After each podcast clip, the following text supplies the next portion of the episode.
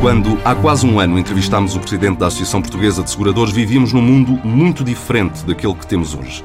A pandemia trouxe uma crise sem precedentes que afeta todos os setores, incluindo o dos seguros.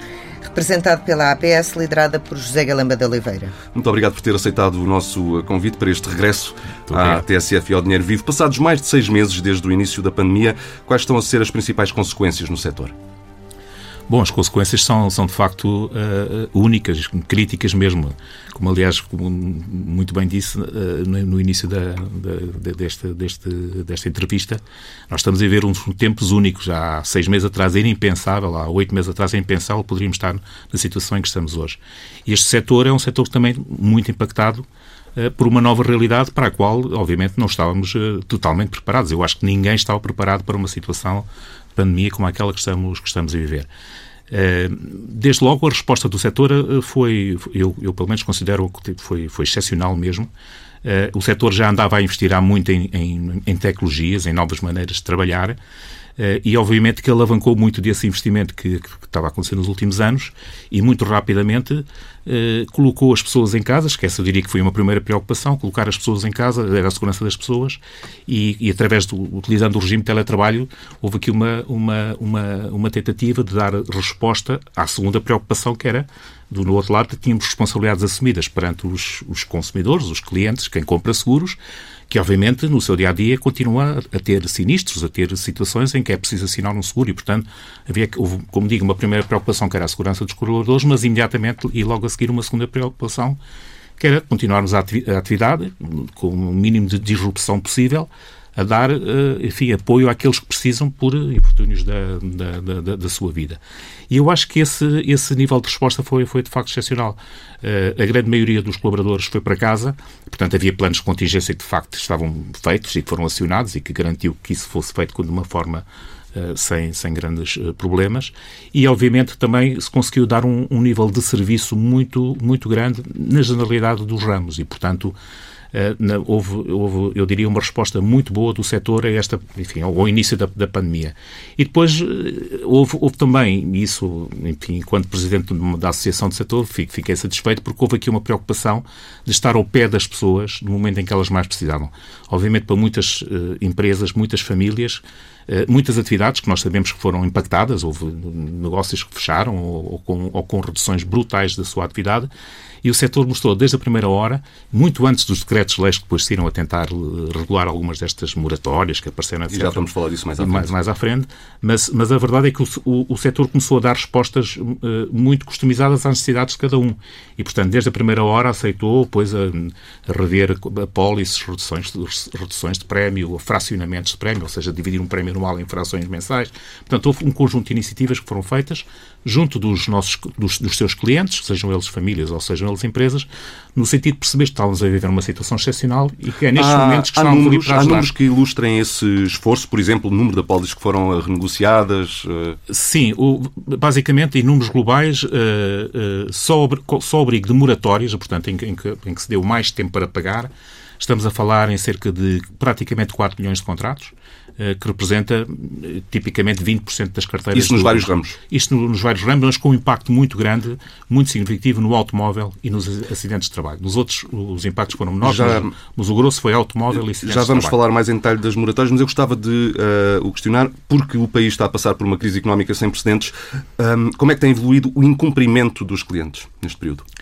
Bom, neste, neste momento ainda é difícil ter uma perspectiva de qual é que vai ser esse incumprimento. Uh, uh, o feedback que eu vou tendo das, enfim, dos nossos associados é que neste momento o, é, o, o incumprimento é residual ainda. Mas a verdade é que hoje em dia nós também sabemos que as famílias, as empresas ainda estão com, ligados a, a, suportes de vida, como eu costumo dizer, que são os layoffs, os apoios ao Estado, etc. E, e, portanto, enfim, há, há, moratórias de 60 dias e 90 dias, algumas que já se venceram e, e, foram pagas, e, portanto, no grosso não há, neste momento, uma grande preocupação relativamente ao incumprimento. Obviamente a nossa preocupação é mais o que é que vem pela frente, porque, enfim, ao entrarmos agora em 2021 eh, enfim, as moratórias, entretanto, da banca também já foram estendidas, e, eh, mas, mas a verdade é que alguns apoios, como os layoffs que, estão, que vão terminar, haverá uma, no, talvez um novo programa, sim ou não, Uh, e, e, portanto, como é que vão estar as famílias e como é que vão estar as empresas daqui a dois ou três meses é, obviamente, uma preocupação para, para nós. Uh, hoje em dia, eu diria que a situação está muito controlada, mas podemos ter uma situação mais aflitiva para a frente. Uh, no caso de, das moratórias dos seguros, já Uh, enfim, mas no, no, no, no decreto-lei inicial previsto que isto seria, era até 30 de setembro, já foram estendidos até 31 de março, e logo veremos se faz sentido voltar a, a fazer uma extensão adicional mais, mais à frente. Uh, no ramo automóvel houve uma, houve uma quebra, essa, até porque as pessoas andavam menos na rua, portanto, necessariamente havia menos sinistros. Até. O ramo automóvel já recuperou dessa quebra dos tempos do confinamento? Já. Uh, houve uma quebra eh, muito evidente, em especial no mês de abril, que foi, eu diria que foi o mês, foi o principal mês do desconfinamento, depois em maio já começaram a ver... Do confinamento. Do confinamento, Exato. perdão. Uh, em maio já se começou, a, a, enfim, o, o, início do desconfinamento e algumas atividades começaram a ocorrer e, portanto, notou-se já uma recuperação uh, da sinistralidade. E hoje, e, e, por exemplo, os números que nós temos é que em agosto já tivemos níveis de sinistralidade superiores ao, ao de agosto do ano passado. Portanto, eu diria que estamos numa situação de alguma uh, normalidade, ou, ou, até um, um, pouco acima. Pode até ter a ver com o facto de muita gente ter escolhido o próprio país para passar férias. Pode ter a ver também com isso. E mas, com o facto de andarem, querer sentirem-se menos seguras com os transportes exatamente, públicos. Exatamente, é? porque nós, nós temos acompanhado um pouco o que vai acontecendo nos países asiáticos que, enfim, confinaram primeiro e desconfinaram mais à frente e, portanto, estamos a tentar perceber ali quais é são as tendências Obviamente que sabemos que são sociedades diferentes, mas, mas alguns ensinamentos acabam por vir de lá. E, e, há duas, duas realidades. A primeira realidade é que, de facto, uh, as pessoas estão a andar mais de automóvel e muita gente que tipicamente andava de transportes públicos está a andar de automóvel. Enfim, na, nossa pequena associação, com os seus 40 trabalhadores, com os seus colaboradores, nós, eh, inclusivamente, abrimos a garagem a quem quiser vir e trazer o seu carro uh, e, enfim, criando turnos e tal, porque não cabem lá todos, mas, mas obviamente demos essa hipótese, portanto, para aquelas pessoas que andam de transportes públicos, não andassem de transportes públicos. E eu acho que isso tem sido um pouco a política de muitas uh, empresas em Portugal. E depois há um, há um, há um, há um segundo fenómeno é que, de facto, as pessoas que hoje em dia estão, há muitas mais pessoas a utilizarem o automóvel que tipicamente não utilizavam e, portanto, há, uh, não sei se isto há uma causa e efeito imediata, mas a verdade é que há pequenos sinistros a acontecerem. Não sei se é por às vezes pessoas menos experientes na condução do dia a dia nas cidades e, portanto, de facto, o número de sinistros também aumentou o pequeno sinistro de, de, dentro da cidade, o pequeno toque, etc. E, portanto, isso são, são novas realidades. Depois, em Portugal, há uma terceira realidade que nós eh, sentimos eh, é que o custo de reparação dos sinistros automóveis, de facto, aumentou em, o custo médio comparado com anos anteriores. E aumentou por duas, duas ou três razões. Eh, a primeira é que, eh, de facto, o tempo de reparação acabou por ser, acabou por ser maior durante porque com, os, com, com o confinamento, com as condicionantes todas. com as condicionantes todas, com as importações, muitas das peças vêm de fora, não vieram e, portanto, os, os automóveis ficaram mobilizados mais tempo e, portanto, teve um custo adicional para as seguradoras pelo período de imobilização e também, por exemplo, para quem tem direito, e hoje em dia há muitas apólices que têm direito a isso, que é o carro de substituição, obviamente que o custo do renta-car foi, foi, superior e, portanto, o custo médio, de facto, da reparação subiu alguma coisa em, em, em Portugal. Ainda assim, é, é verdade que uh, aqueles três meses, portanto, ao 15 de março, 15 de março, abril, maio, 15 de maio, depois até 15 de junho, uh, de facto o nível de sinistralidade foi, em geral, foi, foi, foi mais baixo do que, é, do, que é, uh, do, que, do que foi a, a, média de outros anos. E, portanto, houve aqui as seguradoras, enfim, estão neste momento a, a, fazer uma análise, obviamente que esperaram um período mais alongado para ver qual é que é o impacto na, na, nas, nas, suas, nas contas do ramo, mas houve já algumas seguradoras que anunciaram programas de de devolução de, prémios, ou pelo menos de, de redução da próxima anuidade, ou de, ou de um, salto mais na, bonificação em tem direito. Portanto, e isto aqui depende muito, obviamente, do, da carteira de cada seguradora, mas todas elas estão a perceber que, de facto, se houve uma poupança por uma situação excepcional, parte dessa poupança pode ser devolvida aos, aos, tomadores seguros, uh, que essa, obviamente, é, eu acho que é uma coisa de louvar. E uh, em termos de seguros especificamente direcionados para a Covid, tem havido um aumento, uh, nomeadamente de empresas a tentarem proteger os seus funcionários, a tentarem proteger-se também de responsabilidades civis? Não, neste momento a oferta, está a começar a aparecer uma, uma oferta de seguros Covid, portanto, seguros que, que, novos que nasceram relacionados com, a, com, com esta crise pandémica. Muitos deles relacionados relacionados com a proteção de rendimentos, que é alguém compra um seguro na perspectiva de que se ficar sem trabalho, de desempregado, sem trabalho daqui a três ou seis meses, possa complementar o, o potencial subsídio de, de, emprego com alguma coisa mais, ou até algumas pessoas nem sequer têm direito a subsídio de emprego ainda, por, por, por diversas razões, e, e, portanto, poderem complementar isso com, com, com uma com uma contribuição por parte de, de, de um seguro. Uh, mas, mas, são seguros muito novos e, portanto, neste momento, são seguros que obviamente estão sem medir, mas não temos ainda uma perspectiva de qual é que é o grau de adesão disso. Os primeiros foram lançados agora em junho, julho, e, portanto, é, eu acho que é muito prematuro para dar uma ideia de, de se estão a ter muita adesão, pouca adesão. Uh, uh, é, é, difícil dizer. Uma coisa que eu, que eu posso dizer, que essa se calhar foi uma surpresa até para nós no setor, foi o seguro de saúde porque o seguro de saúde foi o único seguro em Portugal do, dos, dos, dos, dos, que são vendidos em Portugal, que durante a, a, enfim, todos estes meses da crise esteve sempre a crescer. Nunca, nunca, nunca decresceu a sua compra. E eu acho que isso é um dado interessante, tem muito a ver, obviamente, com a preocupação que as pessoas têm com a saúde. Eu acho que é uma das coisas que essa pandemia mostra, é, é ou, ou, tem mostrado às pessoas, é que a importância da nossa saúde e do bem-estar. E, portanto, eu, eu acredito que isso tenha levado muitas pessoas que não tinham seguro de saúde a pensarem, enfim, se calhar vale a pena ter que pegar alguma coisa mais e ter aqui uma alavanca. Não é para o Covid, é para que se tiver um problema, a gente, nós sabemos como é que está hoje em dia o SNS, as dificuldades que os hospitais têm tido, até no tratamento de algumas destas doenças, e assim terem pelo menos uma oportunidade de ir ao outro lado uh, receber um tratamento para alguma doença que surja no, no entretanto. E, portanto, isto já se tinha visto durante a, a crise do, dos tempos da Troika, de 2011, 2012, nessa altura também foi o único seguro que não caiu, e agora, nesta aqui, todos os seguros estão em baixa, mas excepto o de saúde, que continua ali a sua linha de crescimento, crescimento. Com, idêntico a anos já, já há pouco referiu a, a, questão das moratórias. Ora, os números da pandemia estão a subir e as restrições a aumentar, eventualmente vão aumentar mais nos próximos dias ou semanas, e isso pode agravar as consequências económicas para o país. Se a situação económica continuar a agravar-se, faz sentido ponderar novas moratórias? Não, enfim, falando pelo setor assegurador, que é aquele que eu estou aqui a representar, uh, sim, nós, nós, aliás, fomos eh, sondados e contatados na altura pelas autoridades sobre, a, enfim, para saber a nossa opinião sobre a extensão da moratória agora no final de setembro e fomos, enfim, desde a primeira hora, achámos que fazia todo o sentido. Uh, enfim, a crise está longe de estar ultrapassada. Uh, e, e, como digo, a incerteza é muita e, portanto, eu diria que se chegarmos a, no início do ano e estivermos num ponto idêntico, ou, ou esperemos que não seja muito pior do que tínhamos hoje, provavelmente faz sentido voltar a estender a moratória mais, mais uns meses. E, mas eu acho que é uma situação que temos que ver, se calhar, um pouco mais perto. Neste momento vai até 31 de março, e, portanto, se calhar no início do ano. É navegação à vista, no fundo, exatamente, é, é exatamente. Os, os, números do setor relativos a setembro uh, mostram uma recuperação ligeira relativamente a junho. Uh, como é que antecipa que o setor feche o ano? Bom, eu, o setor, isto vai depender um pouco do, de, de, dos vários ramos. E se calhar, fazendo aqui uma passagem muito rápida pelos principais ramos, na área vida, vamos claramente fechar com uma, com uma grande redução comparado com o ano 2019.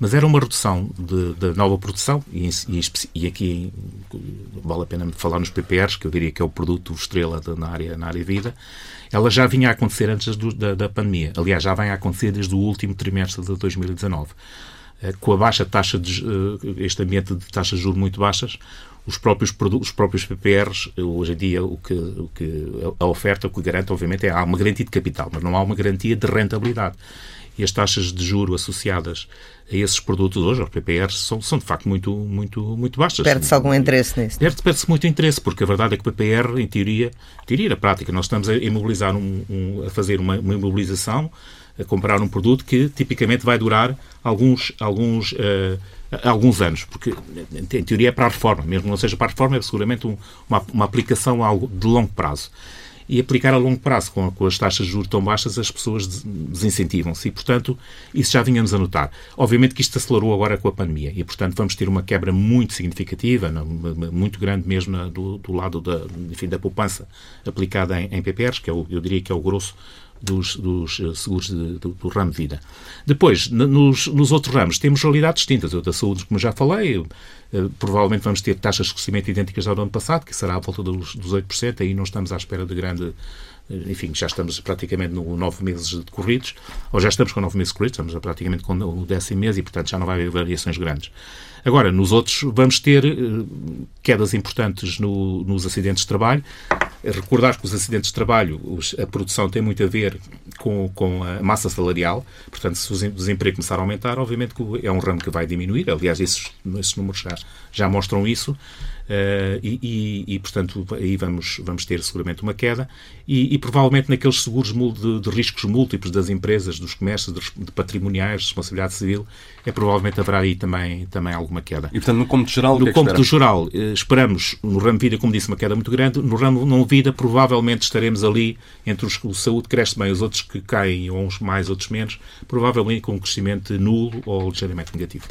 Eh, falou aqui nos PPRs e na, no interesse reduzido que tem. Os portugueses têm um problema acrescido, não é? De acordo com o estudo que, que foi Sim. revelado já neste mês, uh, eh, 53% dos portugueses até gostavam de poupar mais para a reforma. No entanto, não têm capacidade financeira. Como é que se pode mudar esta realidade? Devia haver algum tipo de incentivos mais fortes para, para incentivar, passa a redundância, uh, os portugueses a pouparem mais? Sim, nós, nós temos defendido que é necessário eh, criar condições para que os portugueses poupem. Obviamente, eh, e eu estes 53%, 53 de, de, de, portugueses que dizem que não poupam, não têm capacidade, enfim, isto não é uma completa surpresa, porque nós sabemos que há, há, há uma, uma, uma, uma percentagem muito grande da população portuguesa que, inclusive, não chega a pagar IRS porque está ali nos mínimos, com, com, com salário, salário mínimo ou pouco acima do mínimo. Uh, e, obviamente, para esses não, não, não, não é razoável sequer pensar que tenham condições de poupar. Uh, o, o, que nós pensamos é que faz sentido que, pensar que temos que criar incentivos à poupança, porque apesar de haver muita gente que não tem capacidade de poupar, há também aqueles que têm capacidade de poupar. E nós vivemos hoje numa sociedade com muitos incentivos para consumir, mas muito pouco para poupar. E, portanto, é, é, preciso criar, e nós temos definido isso, é preciso criar um conjunto de políticas públicas que fomentem essa, essa poupança eh, eu, eu, eu, até percebo que vivemos num tempo em que, enfim, olhando para a última legislatura, a aposta do governo foi claramente em, em aumentar o rendimento disponível das famílias e, obviamente, canalizar isso para o consumo até para dinamizar a economia. Mas nós temos, temos defendido que deveríamos criar incentivos para que parte desse rendimento disponível que, que vai aparecendo uma parte dele seja canalizado para a poupança, porque isto é no interesse de todos. O país também precisa ter uma, uma economia precisa também Mas ter como? Uma, poupança forte, pode-se criar isso com várias, uh, uh, uh, várias ideias que temos colocado. Obviamente, a primeira é aquela que já deu provas que funciona em Portugal, que é criar incentivos fiscais uh, no, no, momento da subscrição de, de, de, produtos de poupança, tipo PPR. Os PPRs, hoje em dia, tal como existe em Portugal, estão, foram desvirtuados uh, ao longo dos anos e hoje em dia aquilo já não são produtos para a reforma, são, são produtos que têm uma aplicação típica média em Portugal, de, de 6, 7, 8 anos, mas que podem ser desmobilizados por muitas situações, por desemprego, por educação, e agora, por e agora e agora e agora ainda mais ainda que na, olhando para o que aconteceu depois da, do, do decreto-lei que, que, que, abriu a, essa janela, a verdade é que o número não aumentou. Portanto, o, o ritmo, as pessoas, pelo menos não foi por isso que desmobilizaram os, o, mais PPRs.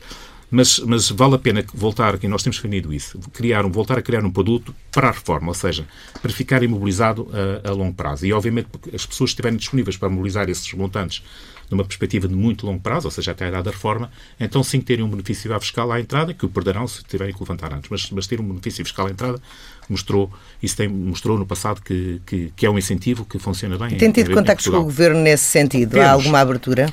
Temos, mas agora só, só para dar mais. Nós agora temos também, uh, uh, está, aí, está, aí, está aí a nascer um produto europeu de poupança, que é o PEP que nós pensamos pode ser uma, precisamente uma, uma alavanca importante para voltar a dinamizar um mercado, diria um mercado interno de poupança. Isto é um produto europeu, tem um conjunto de, tem um conjunto de, de características que são comuns a, a, a vários países, mas, mas que em Portugal, se, se soubermos, enfim, trabalhar na, na, transmissão desse produto, podemos criar condições para que, através desse produto, ou, ou, ou de produtos alinhados com o rótulo de, de PEP, que é o Produto Europeu de Poupança, eh, possamos, se calhar em sede da concertação social, fomentar a poupança via empresas, ou seja, eh, no, chamado segundo pilar da, poupança europeia. Eh, ou seja, que é utilizar a empresa para, ajudar à poupança com, o colaborador. Se é um colaborador que admite que está disponível para que uma porcentagem do seu salário, 2%, 3% do seu salário, possa ser canalizada pela poupança, a empresa também colocar aí uma parte, e portanto faz fazer parte do pacote de remuneração, a empresa também colocar eh, eh, aí uma parte equivalente, também 1 ou 2 a 3%, e com isso criar o seu produto pessoal de poupança que, que, que vai crescendo. Esse pode ser uh, o incentivo, que obviamente uma parte, em alguns países lá fora que têm isso montado, é, há aí um, um incentivo fiscal é que a, parte que é aplicada não é objeto de IRS, portanto, é, é, é, colocada antes, ou seja, retirada do montante bruto que é colocado ao lado para, para aplicar para, para longo prazo. E, portanto, nós, nós temos desenvolvido que se calhar faz sentido é envolver aqui uh, as empresas e isto em certa concertação social enfim, e, ser uma parte de, de um pacote de, e de tem havido abertura das, das, das, várias faces dessa Tem havido abertura em, em, discutir o tema. Eh, eu acho que toda a gente já tem a consciência que existe um problema da poupança em Portugal que precisa de algumas Sobretudo soluções. quando temos uma população tão envelhecida como a que temos, não é? Devia haver um bocadinho certo. mais de sensibilidade, se calhar, de, para estes temas de um seguro que complementasse a reforma, por exemplo. Exatamente, exatamente. Portanto, tem, tem a vir. Agora, eu também reconheço que neste momento, nesta conjuntura que estamos a viver, provavelmente não houve o momento correto para discutirmos isto, ou pelo menos na sede deste orçamento, porque o que nós neste momento, nós neste momento temos uma situação única em Portugal, só olhando para os números muito recentemente publicados, é que estamos com taxas de poupança recorde, mas é uma situação conjuntural. As pessoas estão fechadas em casa e não consomem. Uh, e, mas isto é uma situação que é, que é absolutamente conjuntural. Eh, e, portanto, neste momento o que precisamos de facto é criar incentivos a que as pessoas tenham confiança para sair à rua e, e voltem a, a enfim, a, a, consumir. Mas, mas o problema está lá e o problema está e, e, portanto, no dia em que, obviamente, esta pandemia passar, como todas as, as pandemias, esta também, há, também vai chegar o dia que vai passar, vamos, vamos, uma, vamos uma situação de mais normalidade cair ou, ou ter o mesmo problema que é um problema de população muito baixa. E, portanto, temos que criar condições ou através de incentivos fiscais ou através de, de um mecanismo via empresa empresas de fomentar essa poupança, ou até Uh, olhando, enfim, eu diria que também já, já temos vindo a discutir isto com o Governo, enfim, ideias mais, mais, eu diria, mais radicais. Uh, nós temos também de ter consciência que a poupança em Portugal, uh, para muitas famílias, está aplicada nas paredes da sua casa. Foi aquilo que foi, enfim, foi, foi aquilo que foram apanhado ao longo da vida e a poupança é o seu apartamento, a sua casa. E se calhar podemos pensar em mecanismos de tornar aquela poupança líquida Uh, enfim, para, para quem esteja já numa idade de reforma, não precisa de uma casa tão grande. Por exemplo, vender a casa vender e ficar a, casa, a, receber uma renda. Exatamente, ou, vender, ou trocar por uma casa mais pequena e, e portanto, esse, esse, essas potenciais mais-valias serem isentas. E, portanto, há aqui outros mecanismos que também já estão a aparecer lá fora para ajudar a tentar tornar mais líquida muita da poupança que está nas paredes e que hoje em dia a verdade é que as pessoas, os filhos saem de casa, etc. As pessoas às vezes têm casas grandes e se calhar podiam viver numa casa mais pequenina ou até mais perto de, de, da sua família. É um, e, é um ativo que não é líquido. E um ativo que não é líquido. É? E torná-lo líquido. E, portanto, criar também condições para que isso possa, possa acontecer. A capacidade do SNS está cada vez mais perto do limite. Devia haver um maior envolvimento das seguradoras e dos privados, de resto, na luta contra esta pandemia ou, por exemplo, para assegurar que as outras doenças não são deixadas para trás? Bom, o setor, o setor segurador aqui tem o papel de financiador e, portanto, essa, eu diria que essa luta é mais do, do, do, dos hospitais privados, enfim, do, do setor privado, mas, de qualquer forma, nós estamos alinhados com essa, com essa ideia. Eu acho que este é um momento, uh, uh, devia ser um momento de união nacional. Não devíamos estar aqui a discutir ideologias e devíamos estar aqui a discutir era como é que usamos a capacidade que existe em Portugal e que está instalada e que está a funcionar em proveito da, da, dos portugueses. Uh, e esse deveria ser o que nos devia orientar uh, neste momento. E deixarmos a ideologia para, enfim, daqui a uns meses, quando isto ultrapassar, voltar a falar dos temas. Porque a verdade, é, enfim, daquilo que se vai sabendo, é que durante esta, enfim, a primeira onda que vivemos e em que os hospitais se dedicaram ao, ao Covid e os, os hospitais do SNS, uh, eh, a verdade é que ficaram muitas doenças para tratar, por tratar, enfim, já, eu tenho visto alguns números sobre os cancros que tipicamente são deveriam ter sido, são assustadores, os cancros que deveriam ter sido detectados e não foram, ora, de repente as pessoas não deixaram de ter, de ter situações oncológicas e, portanto... E outras. E outras. E, obviamente, que isso é o tipo de situações que, quando se apanha, se se apanha mais tarde, eh, faz toda a diferença. Faz toda a diferença. Faz toda a vida para a vida, para a vida das pessoas eh, e, e, portanto, eu acho que aqui devíamos todos fazer um esforço, setor público, setor privado e o setor social, tem aqui também uma eu diria, uma, uma, uma, uma, parte, uma, uma parte muito importante, deveria sentar à volta de uma mesa e perceber como é que, em, em, como é que combinamos os esforços de todas estas três áreas em prol da saúde de, dos portugueses. Eu acho que, enfim, estamos a discutir ideologia é uma coisa que me deixa absolutamente chocado nesta altura. Mas considera que a saúde devia ser olhada numa perspectiva mais abrangente, por exemplo, que, que inclua o público, o privado, os seguradores? Não, isso sim, claramente. Eu, eu, eu sou muito adepto da, da, ideia do Sistema Nacional de Saúde com os três pilares, e, e sem pôr em causa o, o pilar do SNS como pilar fundamental, que, que, e que é, aliás, uma referência em Portugal, é uma referência lá fora, mas, mas seguramente que há o segundo pilar privado e o terceiro do, do, do, do setor social, podemos seguramente, e o setor social sabemos o quão importante é hoje em dia nos cuidados continuados, no apoio à terceira idade, etc. E, portanto, havendo aqui uh, uma, uma uma coordenação sobre os esforços, as valências de cada um e o papel que cada um tem num, num, sistema integrado, eu acho que é o que faz sentido. Cada vez eh, mais estamos a virar-nos para cuidar da saúde e não da doença, ou seja, intervir nos comportamentos e na prevenção para garantir mais qualidade de vida, sobretudo nos últimos anos, quando, uh, por vezes, a esperança uh, média de vida tende a aumentar, mas nem sempre com qualidade. Como é que as seguradoras estão a adaptar-se a este movimento? Uh, o tema da prevenção é um tema que, que uh, vai tendo cada vez mais importante dentro do setor, uh, dentro do setor segurador. É, é, de resto, um tema que nós mesmo dentro da Associação temos desenvolvido um conjunto de iniciativas com os nossos associados.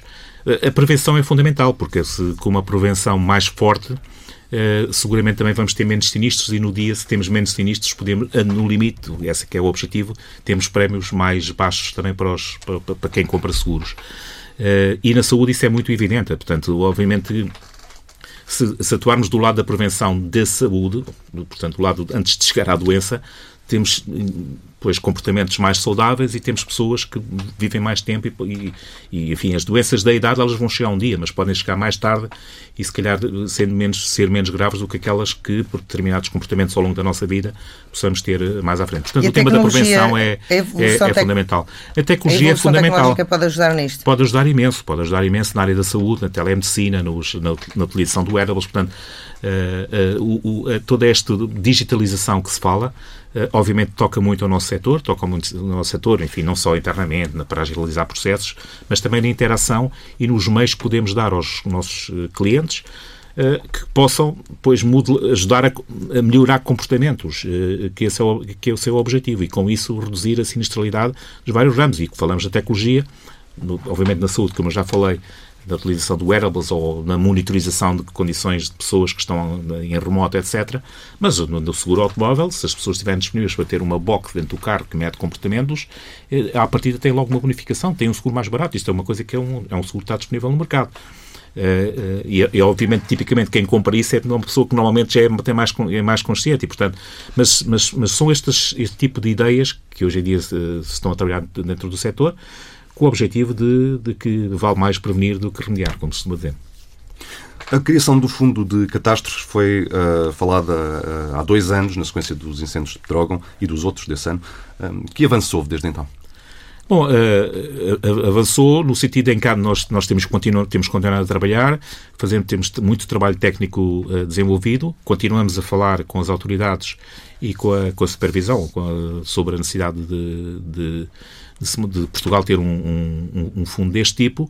Uh, enfim, uh, obviamente que nós estaríamos à espera até desse, esse se calhar foi das, das, eu diria, das, enfim, das surpresas que tivemos neste orçamento, estaríamos à espera que houvesse ali já alguma linha, alguma autorização legislativa para começar a trabalhar o tema. De facto não está, agora em sede na, na Assembleia da República vamos, vamos obviamente insistir que era importante colocar lá, porque obviamente há aqui muito trabalho que, que, que, tem que ser feito a nível técnico, a nível legislativo, para se, para se arrancar com, com um sistema desse. E é preciso arrancar para, para ter já funcionar daqui a um ano ou dois anos. Isto não é uma coisa que se monte, que se monte rapidamente.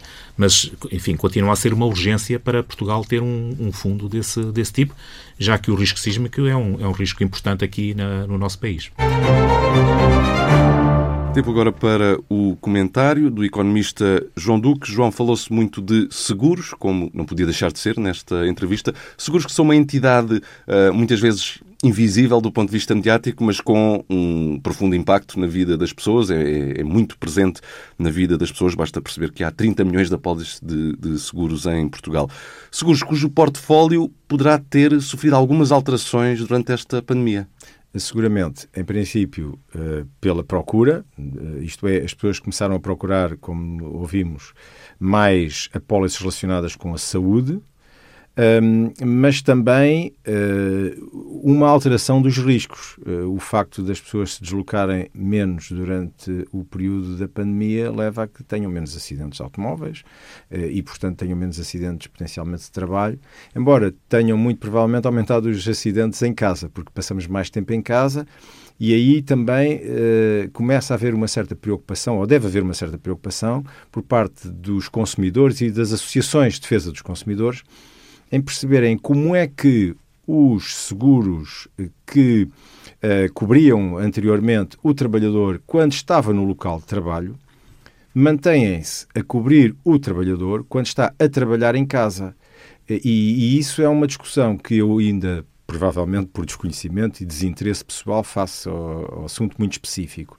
Ainda não vi cobrir e é uma preocupação relevante, isto é, um trabalhador, se no seu escritório, ao deslocar-se, tropeça, cai, parte um braço, está ao abrigo de um contrato de seguro com a entidade patronal, com uma entidade seguradora. Em casa, exatamente a fazer a mesma coisa, a sair do seu local de trabalho, a ir à casa de banho, escorrega, cai, potencialmente pode não estar coberto pelo seguro. E, portanto, há que prevenir estas situações e perceber em que medida é que a alteração do local e do espaço de desempenho do trabalho está ou não coberto por estes, estes contratos. Portanto, há aqui alterações interessantes, como também depois há uma alteração naquilo que é a composição dos portfólios das seguradoras eh, em ativos que compram para cobrir os riscos. Porque uma coisa são riscos têm um determinado perfil, com um determinado tipo de, de performance, digamos assim, de comportamento, e, e, portanto, eles vão comprar ativos que façam, uh, digamos, face a este tipo de riscos, para cobrir os riscos que têm. Depois, quando alteram as carteiras, vão ter também impacto. As seguradoras, como tradicionalmente muitos detentoras de portfólios imobiliários, podem ter aqui um impacto também no imobiliário. Não estou a dizer se é positivo, se é negativo, mas pode ter aqui algum impacto no imobiliário. Outro tema forte desta semana, ficámos a conhecer os números do PIB no terceiro trimestre. Houve uma recuperação de 13,2%, isto na comparação em cadeia, portanto, com o segundo eh, trimestre, eh, mas continua a haver uma, um valor negativo na comparação homóloga. Que leitura fazes desta evolução? Bom, uma subida de 13,2% num trimestre face ao trimestre anterior é uma notícia que aparentemente é fantástica. Uh, infelizmente, há dois aspectos importantes. Primeiro, quando o PIB cai num trimestre, imagine-se 13%, se no trimestre seguinte subir 13%, não repõe ao nível onde estava pelo efeito simples da matemática, da matemática, das contas. E, portanto, digamos que estes 13% não cobrem uma descida de 13%. Muito menos uma de 16%. Muito menos uma de 16%. Primeiro. E, e isso depois acaba por se verificar, porque, de facto, Uh, comparando com o trimestre correspondente do ano anterior, nós ainda temos uma quebra de superior a 5%, não, de 5,8%. É ainda muito pesado, é, essa quebra é muito pesada. Uh, há aqui bons indicadores. Um deles foi de que as nossas exportações de bens uh, estão a comportar-se bem.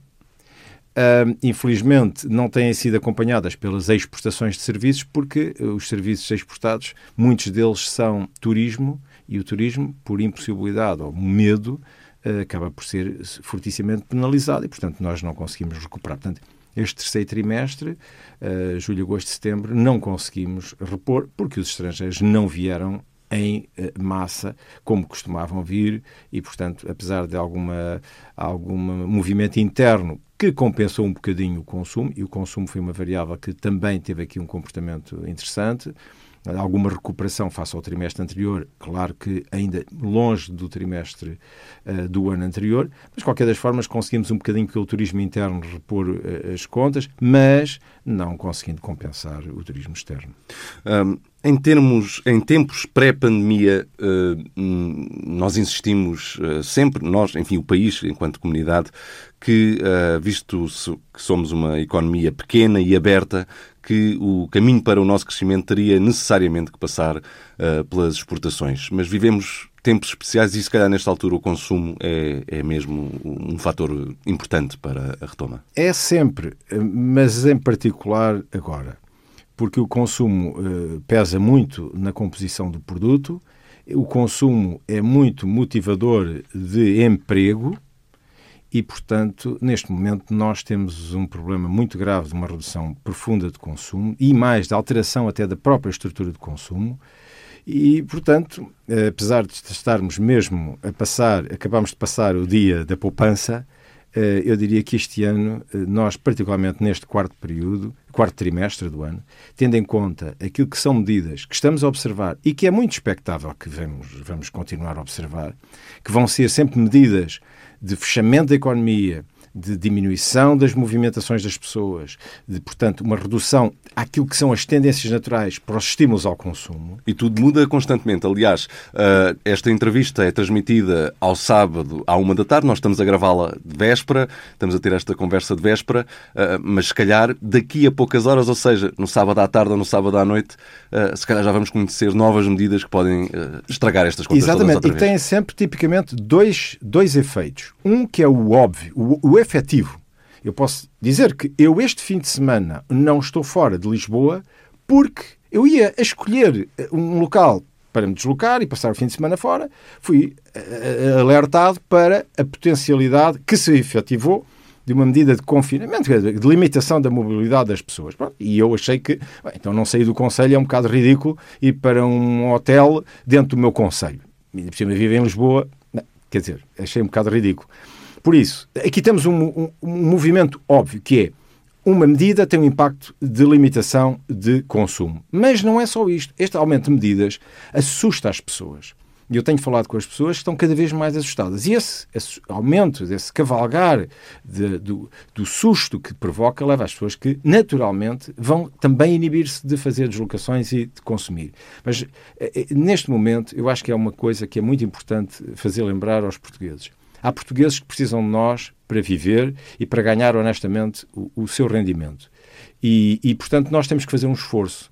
Esse esforço pode fazer-se eh, através de consumo de presencial, portanto, ir às lojas, etc., usar os mecanismos que estão a ser muito neste momento disponibilizados por lojas com estímulos em horários diferenciados. Tentar fazer isto durante o, até o período que não é normal, porque antigamente as pessoas iam, acudiam muito às lojas uh, quando saem do local do momento do trabalho, etc. Isto é, se nós conseguirmos, porque temos mais alguma liberdade de horário, até ir às lojas para fazer algum consumo, estimular as lojas e, os, e, e portanto, os retalhistas, etc., fazer algum esforço para melhorar isto é fundamental. Se não, é irmos ao nosso computador, ao nosso telemóvel, fazer compras e, e, com, eh, se tivermos ainda por cima esta noção de comprar produtos de valor acrescentado portugueses, excelente.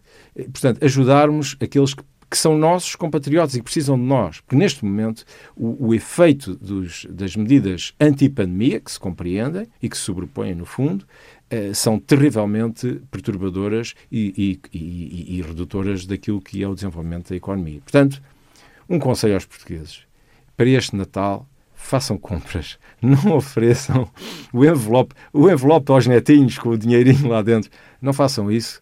Eh, comprem uma prenda e ofereçam. Porque o que estão a ajudar é aquele que a fez ou que a vendeu e, portanto, a ajudar outro lado. Comentário de João Duque na Vida do Dinheiro aos sábados com o Diário Notícias e Jornal Notícias e para ler, ver e escutar em permanência em tsf.pt.